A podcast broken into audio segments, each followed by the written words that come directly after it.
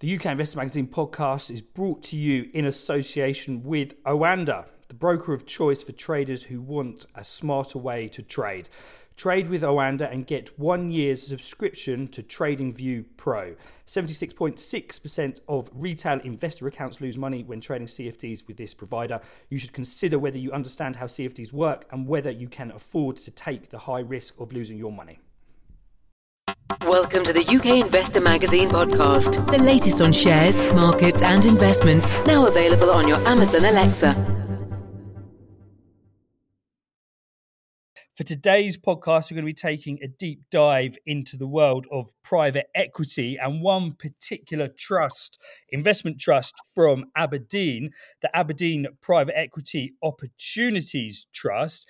And to do that, we're very kindly joined by Alan Gauld, who is the lead portfolio manager on the trust. Alan, thank you very much for being with us today. Yeah, thank you very much for having me. So, we're actually holding this podcast uh, a few weeks after Alan presented one of the UK Investor Magazine virtual conferences. Uh, there were some great questions that that came in then. So we're following up with our podcast. We're going to be providing an overview of the trust as well as the wider market. So before we we get into it, Alan, please would you would you be able to give us an introduction to yourself and the trust, please? Yeah, of course, Jonathan. So. Um, so I'm kind of in my 14th year of working in the, the private equity industry and have focused on making investments into private equity funds and uh, direct co-investments throughout that time. Um, now, I started getting involved with the trust in 2017 following the merger of Aberdeen Asset Management and uh, and Standard Life, and then in 2019, in the tail end of 2019, I was asked to take on the lead portfolio manager role of that trust.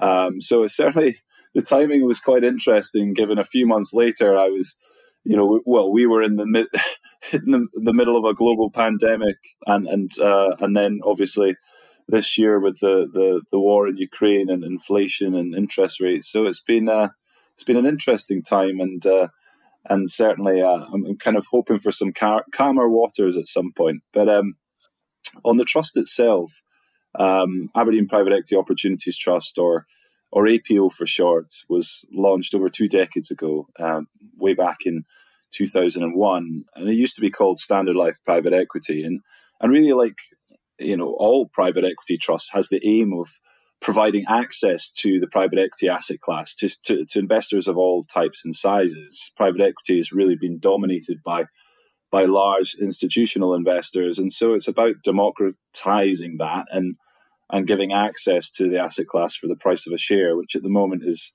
is about four pounds fifty. So, um, but but in terms of what differentiates the trust, I suppose is you know, firstly, we're very focused on the European market. Most private equity trusts, um, certainly the diversified ones, are majority um, focused on, on, North America, and that makes sense. It's the largest market.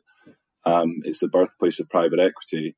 Um, but our trust is um, at least 75% uh, European private equity managers, at least 75% European headquartered businesses.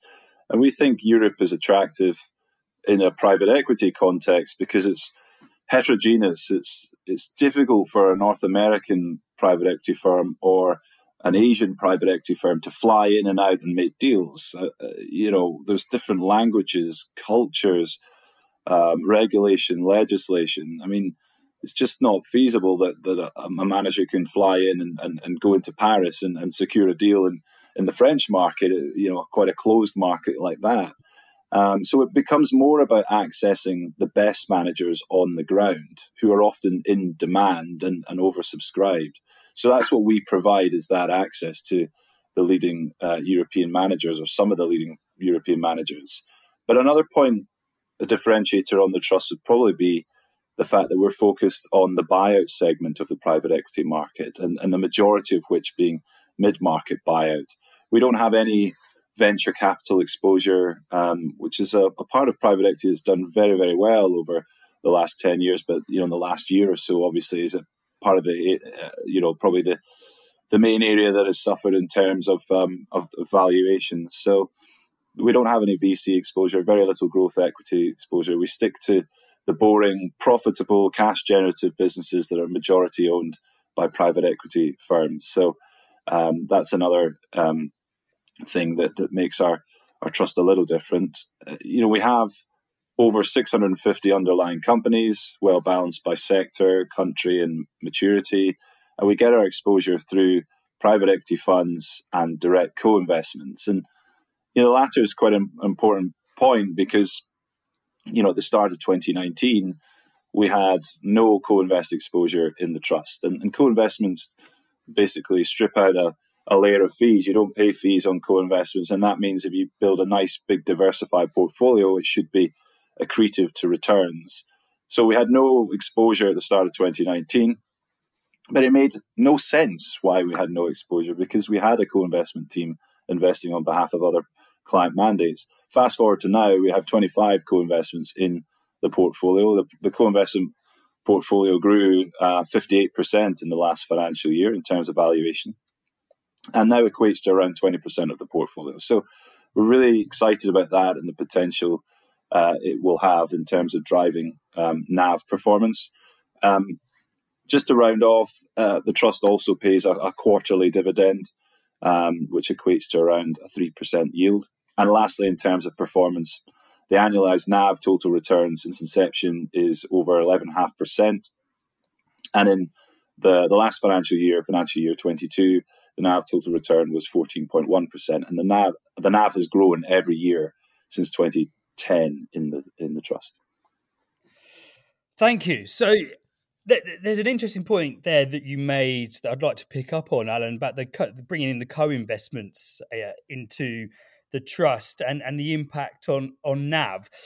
I mean, how have you seen that perform? I mean, typically, are you seeing greater increases to NAV due to co-investments, or, or is it in line with the, the more traditional investments in, in funds that you've made?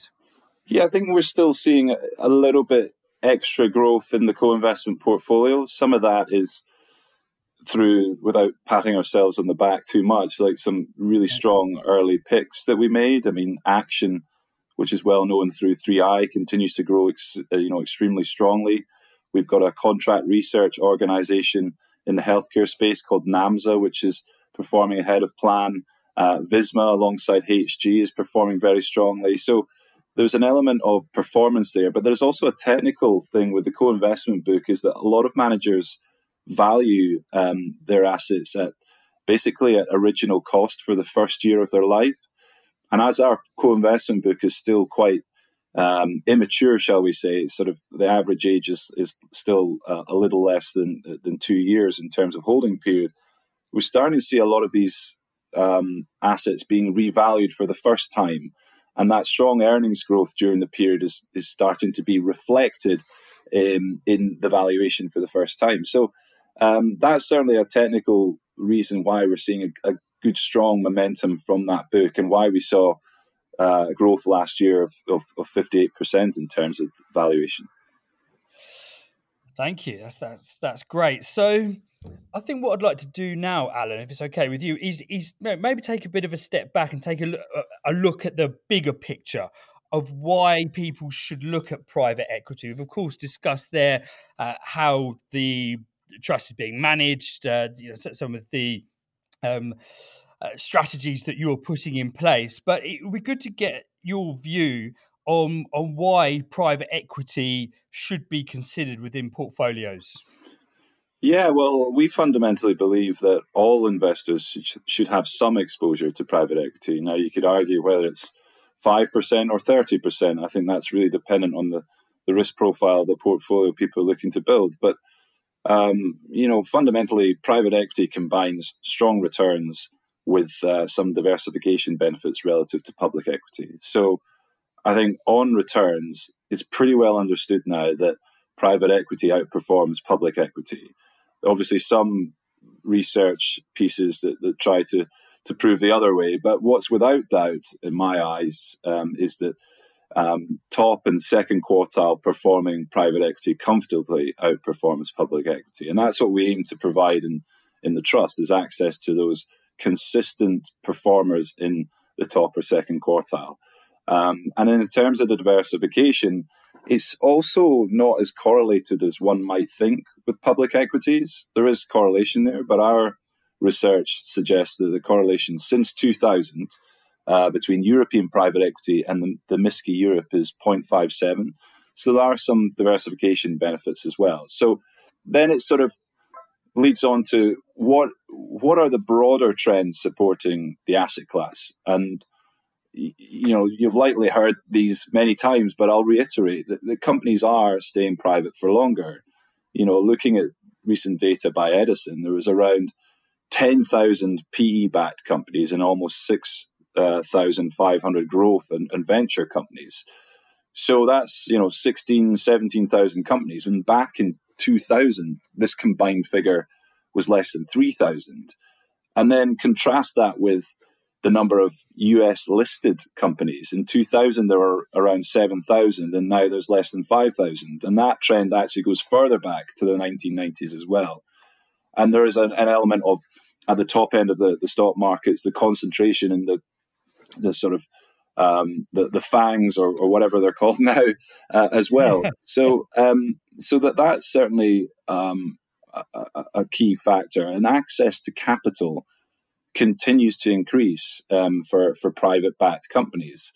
Um, PE is, I think, um, around 5 trillion AUM at the moment in dollars and is expected to double during the next decade. And, and that has a knock on impact when you're looking at, say, IPOs, for example. And classic example is, you know, Amazon back in 1997, it IPO'd uh, at less than 500 million. But then you compare that to Uber's IPO in 2019 or Airbnb in 2020, which were, you know, well over 75 billion in Uber's case and, and around you know 45 you know to 50 million uh, sorry billion um, in Airbnb's case you know it's, it's it's a real massive step change um, so yeah I think that the uh, you know in addition to that I think the governance model of private equity is also a little bit underappreciated by the market the fact that private equity owners sit on the board often have majority control can, you know, in extreme cases, hire fire management, but can also support management much more effectively now as well, and, and be a partner. I think is is is very compelling when you compare to public equity when you know the, the, the shareholder base is, is highly dispersed and and you know a lot of influence is really through proxy voting. Um, I, I think the governance model is, is certainly an, a powerful part of the asset class, and and and that is just being underlined or being further helped by the fact that private equity firms, following the global financial crisis, they've really gone down the route of becoming much more specialized by sector, and and some of the specialists have almost like trade buyer levels of knowledge in certain areas, whether that's certain areas of healthcare or certain areas of software. You know they're able to add so much more value to their companies and be a much better partner to their companies than they used to. It's sort of days of passive investment and financial engineering you know you know kind of over. If, if you're that's what you're relying on as a private equity firm these days you're, you're just not going to survive. So so yeah it's more specialist um, the, the strong governance model and the fact that companies are staying private for longer i think are compelling reasons why if you want um, access to companies of the future, the, the disruptors, the innovators, and the niche market leaders, private equity is the place to, to find them generally.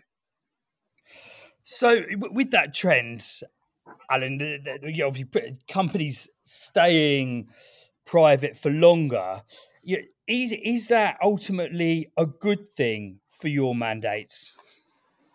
Yeah, I think it, it is because uh, it increases the pool um, that you can that you can uh, access, really. Um, and I think it's good for the companies as well. I mean, sort of the availability of capital and having partners that can really help you and support you, whether that's, you know, you're, you're looking to launch new products or, or move into a new geographic market or to buy a, a competitor business and, and really take a step change in terms of scale. And, and to have a partner like a private equity firm that's done it over and over again, I think is quite a compelling sell to founders and management out there. And then from our point of view, it just increases the pool for our for our private equity managers to source interesting deals uh, as well. So yeah, I think it's a it's a positive thing for the asset class.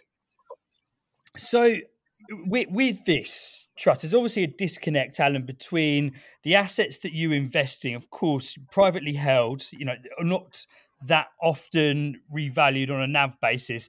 But then being an investment trust, you're, you're out there in the market and you're um, facing the gyrations of, of the equity trade out there. And of course, you know, looking at the discounts now, for private equity trusts, they they they have got um, a little bit bigger over the the recent period. Do you think that's justified, or do you think that's a symptom of of wider uh, concerns about the, the economy and, and markets? There's no doubt wider concerns are at play, but it won't surprise you um, that I think that the, the, discounts are unjustified in terms of the, the, how wide they are right now. We've only really seen levels like this for PE trusts across the board uh, at the start of the global pandemic in March 2020 and the global financial crisis, really. I mean, almost all PE trusts are, are trading at a discount, and most are trading at a discount above 30%. And, and I think that's driven by sort of the skepticism that, that we're hearing from some quarters you know, around the fact that we've seen public markets fall considerably in, in, in 2022 and, and, and people expecting private equity to mirror or even exceed these declines. And, you know, but but in, in last year, for example, in the financial year 22, APO's portfolio grew in constant currency terms by 11%. And most private equity portfolios were at least flat year on year. Um, and so it's sort of people have been scratching their heads a little bit in that, and, and, and combined with this sort of lag in reporting, um, you know, they're expecting somehow PE portfolios to start falling. But I think it's a lack of understanding on how PE valuations work in practice. Um, I've read some headlines, you know, where people have said that PE firms are, you know, refusing to write down their portfolios, but um, you know, I've not seen that. And and you know, if we look at our portfolio, the governance around it, around valuations, is so strong. I mean, you're talking about, um, you know, all of our private equity managers in APO revalue their, their portfolios on a bottom up basis every quarter.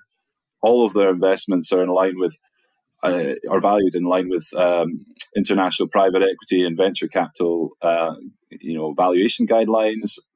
Um, they're all in line with either IFRS or US GAAP accounting standards. They're all audited at least annually. And then our auditors at the trust level then take a sample and audit the valuation methodology of the, the largest positions in the book. And then we as managers scrutinize the valuations. Our audit committee as well scrutinize the valuations on a quarterly basis. So the scrutiny of the valuations is is, is multi-layered and uh, and so the, the idea that you know all of these you know elements of governance are you know the people involved are the stakeholders are kind of asleep at the wheel would be is I, I think is quite unrealistic. Um, uh, you know, private equity doesn't act like levered listed equity, and we can go into the reasons why. But but but coming back to your question on discounts, I think if you are long term minded, right now provides an excellent opportunity in my eyes, given how wide these discounts are relative to to longer trends, and you know, especially when you consider just finally that you know private equity tends to make a lot of its best performing investments during periods of uncertainty when pricing tends to be a bit more reasonable, when more interesting assets come to market. So maybe long held family owned businesses or corporate carve outs or, or, or, public to private. So it's, you know, more differentiated type deal flow comes to market at, at more reasonable pricing. So look, looking again at, at valuation, Alan, you know, when you're looking out there at you know at the market at the moment are, are, you seeing better opportunities on a valuation basis than maybe this time last year? And you know, within that when you're valuing the portfolio you did say there we can maybe expand on that and i think that would be quite a good uh, a good point to to do because you mentioned that there was an 11% increase on on nav but at the same time we're seeing a big big uh, widening in the in the discount you know given what's happening out there are you starting to see valuations soften, and, and, and is that giving you any opportunities? Do you feel?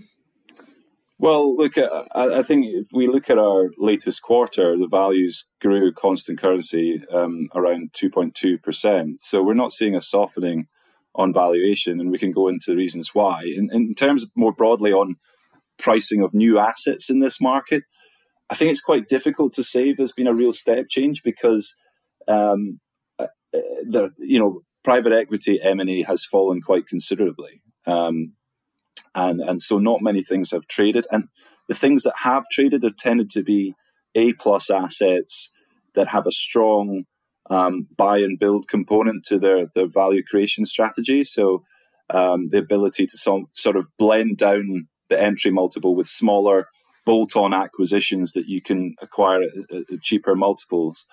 Um, there just hasn't been that much activity really, so it's difficult to say if pricing has has really changed. I mean, the stuff that we have seen trade have traded at less than you know pricing we saw in 2021 and early 22 um, but but perhaps not as much as you would think.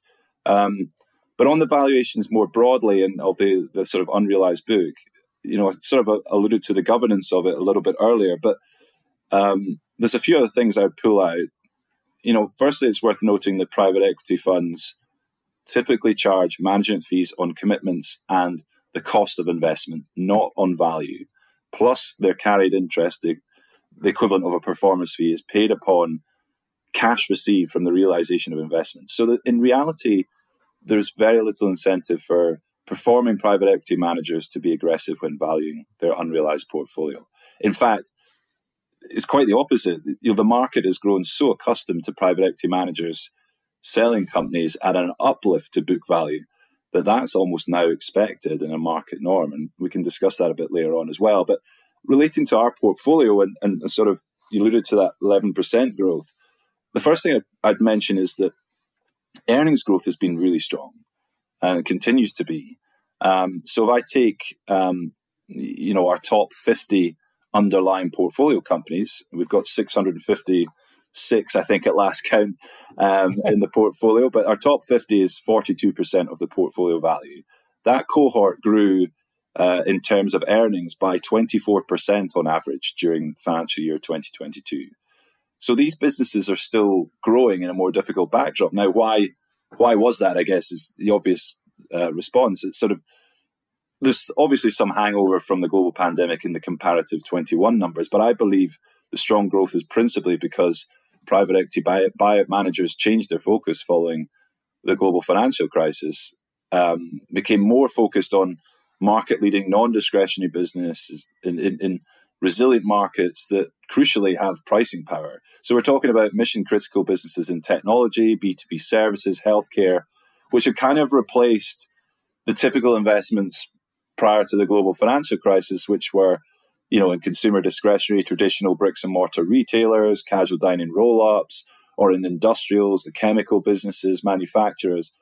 So more resilient businesses. And to help illustrate that, you know, in terms of our portfolio, the healthcare sector increased um, has increased from six percent in 2012 to 20, 21 percent, and, the largest single sector in our trust at the end of financial year 22. So, um, real increase in more resilient sectors, which I think are, are creating, um, you know, that that stronger earnings growth during more uncertain periods. And I think private equity managers, we mentioned before, are better at creating value now than they were 10 years ago. But I guess again, then the follow on question would be right, okay, in terms of valuations, if earnings have been growing, you know, surely the decline in public markets and higher interest rates, etc., discount rates, you know, means that the multiples applied to earnings in the valuation have declined. And they have. But it's important to understand how private equity has valued for a long time. And we're focused on the buyout market, so majority held businesses, cash generative businesses. Um, but typically, to derive a multiple, a private equity firm uses a basket of listed comparables and transaction comparables, and both have their flaws. Listed comparables are mark to market at date of valuation, which is clearly optimal, but it's typically larger businesses than the private business you're valuing, typically lower growth. Um, subsector can of, often not be a perfect match. Um, on the other hand, transaction comparables are often private transactions, similarly sized, similar growth trajectories, but but the, the timing is over a longer time period, and so that creates a buffer in private equity valuations when you take a mix of those two, and especially when you consider private equity firms tend to apply an illiquidity discount to the basket of listed comps. So that leads to that point I mentioned earlier around diversification and why private equity and public equity aren't perfectly correlated. And to evidence that, uh, private equity tends to value at an uplift, as I alluded to earlier. So in our portfolio, we've calculated over the last 10 years an average uplift of around 25% um, when, when private equity sells a business compared to the, the valuation, the unrealized valuation two quarters prior. Bain Co. in their recent global private equity report calculated that over 70% of private equity exits between 2012 and 22 were at an uplift to the valuation only a quarter prior. So I think that illustrates how private equity valuations have been relatively conservative, I would say, over the last 10 years. Now, it could be argued now, um, you know, what does it what does it mean now? Could this uplift upon exit evaporate now uh, you know, given valuations and, and given public markets. And frankly, that's yet to be tested with any sort of scale. But we have seen initial positive signs with with managers in APO's portfolio, like HG selling Transporeon or Nordic Capital selling selling Binding Site or CVC selling April. They've sold those businesses um, in the second half of 22 at an uplift to their valuation. So the uplift seems to have persisted um, and I think that underlines how private equity valuations, particularly in the buyout space, which we're focused on, um, have been conservative for some time. So there, there's a there's a few points in there, Alan, which I'd like to, to pick up on. But the first of all, uh, the interesting point that that I think would be worth expanding on is how the underlying portfolio holdings in healthcare has gone from, I think you said, for about 6% uh, back in 2012 uh, to around 20% very recently. Obviously, that's that's a big shift in the allocation to that. I mean, how's that playing out? And are there any other trends that you're looking at now that you may be making bigger allocations to in the future? Yeah, so we're really pleased with our healthcare portfolio. And, and some of that is managers, obviously, you know, investing more in healthcare, like like I mentioned, but it is also um, us as manager here of the, the trust overall backing more healthcare specialist private equity funds, but also co-investments as well. So we've got a, a good strong um, number of, um, of healthcare assets in the portfolio. Um, I mentioned NAMSA earlier, but we've got others like Prollenium and, and, and you know, and, and, various others. So it's sort of deliberate at both the manager level or the, the, private equity manager level, at the fund level, and then us at our level, sort of pivoting that way. And, and what we've typically invested in subsector wise is sort of um, healthcare services businesses, um, like um, pharma businesses, and some med tech, but med tech's been quite uh, highly priced over the last wee while. Um, uh, so, so um, we're, we're pleased with that. I wouldn't expect healthcare to grow much more than where it's at now, 20, 21%. Um, but other, but but it's similar with technology as well. To be honest, I mean, it's technology is just the second largest sector, uh, sort of around twenty percent, is just behind healthcare. But again, a deliberate shift there because of um, well, more focused on B two B embedded technology businesses that are you know, non-discretionary, less of the sort of consumer tech, you know, high growth, high cash burn businesses. It's been more kind of the, the businesses, the ERP businesses that the, the, small and medium enterprises can't live without. Um, so that's growing as well. But but to your question, as we look ahead, I mean, what else might grow in that portfolio? Well, well, I think at the moment we've only got one percent in energy, which I think historically we we're very happy with because um, you know, our experience is that you know sectors that are well tied to commodity pricing tend not to do that well through the cycle in, in a private equity model. That's been our experience. But but uh, as I look ahead, the green transition could be an enormous opportunity, and it'll be the private markets that really drive that. Um, so we're starting to see a bit more opportunities in that space. And when we look at energy, it might be that that begins to increase with sort of green transition type of technologies. Um, but aside from that, I would say or expect the, the, the, sort of sector breakdown to be pretty consistent. We don't want a single sector to be more than 25% of the portfolio. And, and I expect that tech and healthcare will continue to, to lead the way given their, their more resilient properties. Thank you. So it'd be good to, to move on now, Alan, to what you see for the for the rest of, of this year. And I think it would be good if you could bring back in an element about the discount because that will be something that I know listeners to this podcast will be particularly interested to get your views on, on how you see that alleviate being alleviated for the rest during the rest of this year. And uh, you know generally in private equity how do you see the rest of this year playing out? We'll start with the general outlook. Um, i mean i obviously remain very positive and confident on the prospects for the asset class. Um, but what i would say is 2023 is proving to be a tougher year so far, and I expect it to continue to be tough um, for the remainder of it. Um, and then certainly in terms of M and A levels, so mainly new investments and exits have fallen quite considerably. Um, there's a there's a disconnect. I think there's still a disconnect between buyer and seller expectations that, that really emerged from the middle of uh, last year, um, following the war in Ukraine and you know the sharp increase in inflation and interest rates. Um, and then plus, you know, debt to finance new deals has become less available, more expensive.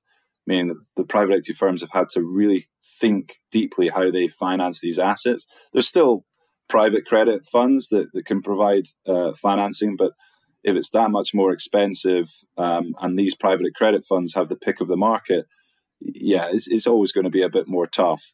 Um, and hence we saw quite a considerable drop off in deal flow, um, down uh, close to 60% in the first quarter of 2023 relative to Q1 22. So, um, that I think the first half of the year is, is going to be, we're going to see quite low levels of, of M&A relative to the sort of long term mean.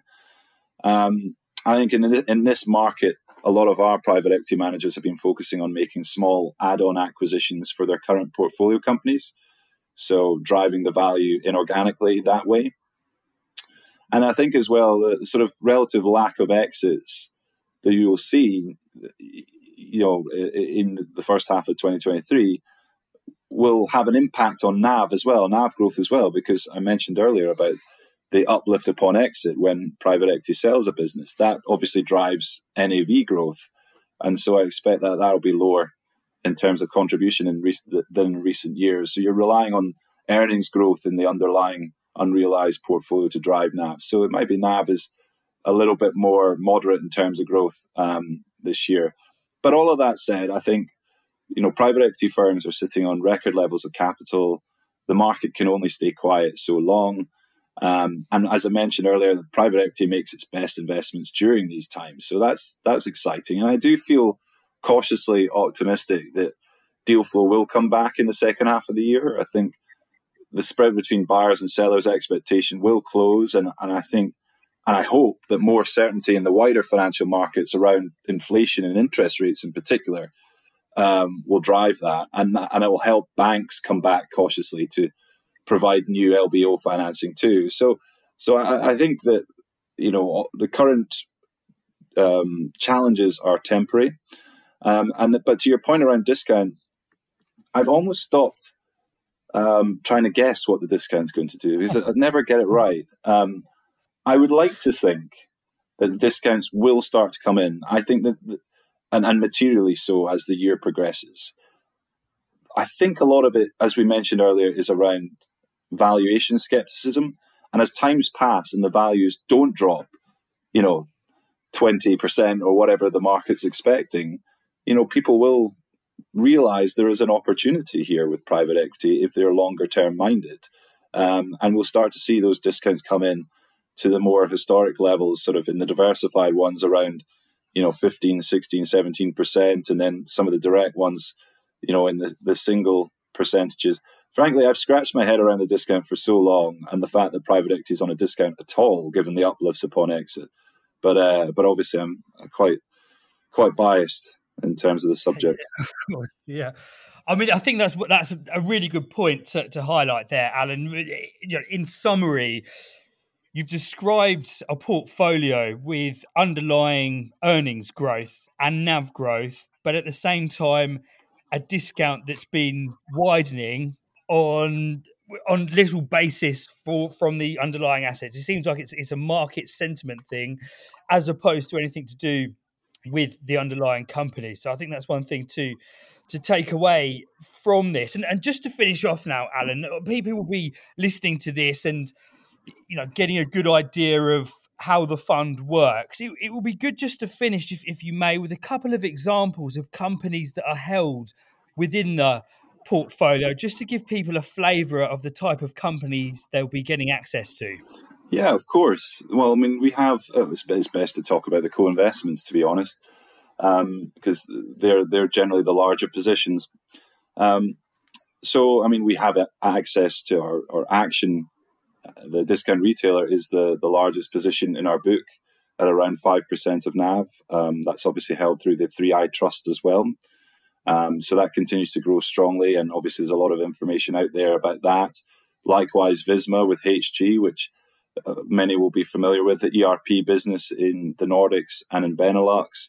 It's one of those, as I mentioned earlier, deeply embedded software businesses.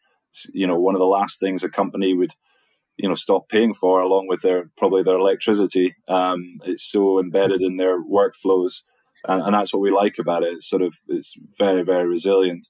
Um, but then some of the ones that are that are not available elsewhere. I mean, I would pull out things like um, ACT, which is an environmental services business. It, basically helps corporates um, uh, sort of make the transition to, to becoming greener and, and help them with their climate attestations whether that's for regulatory reasons like a, a, aviation business or voluntary reasons like a company looking to demonstrate its carbon neutrality. ACT's uh, a business that that um, helps them do that, and that's growing very very strongly because that market is is growing exponentially. Uh, and then I'll maybe round off with European Camping Group, which uh, is unsurprisingly a, a, campsite operator uh, in France, Spain, um, Italy, and Croatia that's performing very well. That was our bet on on the recovery in travel and leisure post COVID. Um, it's doing what we thought it would and more in terms of organic growth. But it also recently acquired um, it, one of its main peers, a business called Vacances Select. So it's undergone a transformatory sort of um, merger. So that's another one we're really excited about. And, and yeah, overall, you know, we're really you know, really positive on, on in terms of the co-investment book and the 25 assets we have in there. We have uh, none of them are, are significantly underperforming, but we've got a lot that are performing ahead of plans. So, um, touch wood, that continues. So ju- just as one final point, and it is again on on the co-investment side of things, because it, you know from that it, it, seems like there's a lot of interest from from you as a manager in these ones that you can co-invest in. Do you have more of an input into those businesses, and and is and if so, is that one of the attractions of looking at co-investment businesses? Well, I think eh, it, we're still stock selectors in terms of co-investment, so we're rarely on the board. For example, we we delegate that to the private equity managers, so you know that we partner with, and that's why it's very very important that we you know develop the relationship with those managers and diligence them thoroughly um, so we can have that confidence. Um, so but but but certainly we we decline an awful lot of co-investment flow so we have a lot of influence in terms of how we're constructing that portfolio. Certainly don't just accept any old co-investment that come our way you know for example i think last year we received in europe about 90 co-investment leads and i think we did uh, across all mandates around 15 or 20 so so it's it's yeah. we are declining way more than than we're doing, but uh, you know we are essentially passive investors. We've got to make sure we get the stock selection right, and you know we're partnering with the right managers, and we you know we think we're doing that. That's great, Alan. Thank you very much for being on the podcast today. Thank you, Jonathan. It's been a pleasure. And just as a final note to listeners, do check out the notes to this podcast and you'll find a link through to the Investment Trust website where you'll be able to find some more information, have a look at their fact sheets and recent performance. So, Alan, once more, thank you very much for being with us today. Thank you, Jonathan. Thank you. This podcast was presented by Oanda, TradingView's most popular broker. Trade with Oanda and get one year subscription to TradingView Pro. 76.6% of retail investor accounts lose money when trading CFDs with this provider. You should consider whether you understand how CFDs work and whether you can afford to take the high risk of losing your money. We hope you enjoyed listening to the UK Investor Magazine podcast. Please do share the podcast, and we really value any reviews and comments you leave us in your chosen podcast player. The views presented by the hosts and guests of the UK Investor Magazine podcast are in no way investment advice, and please remember all investment involves risk.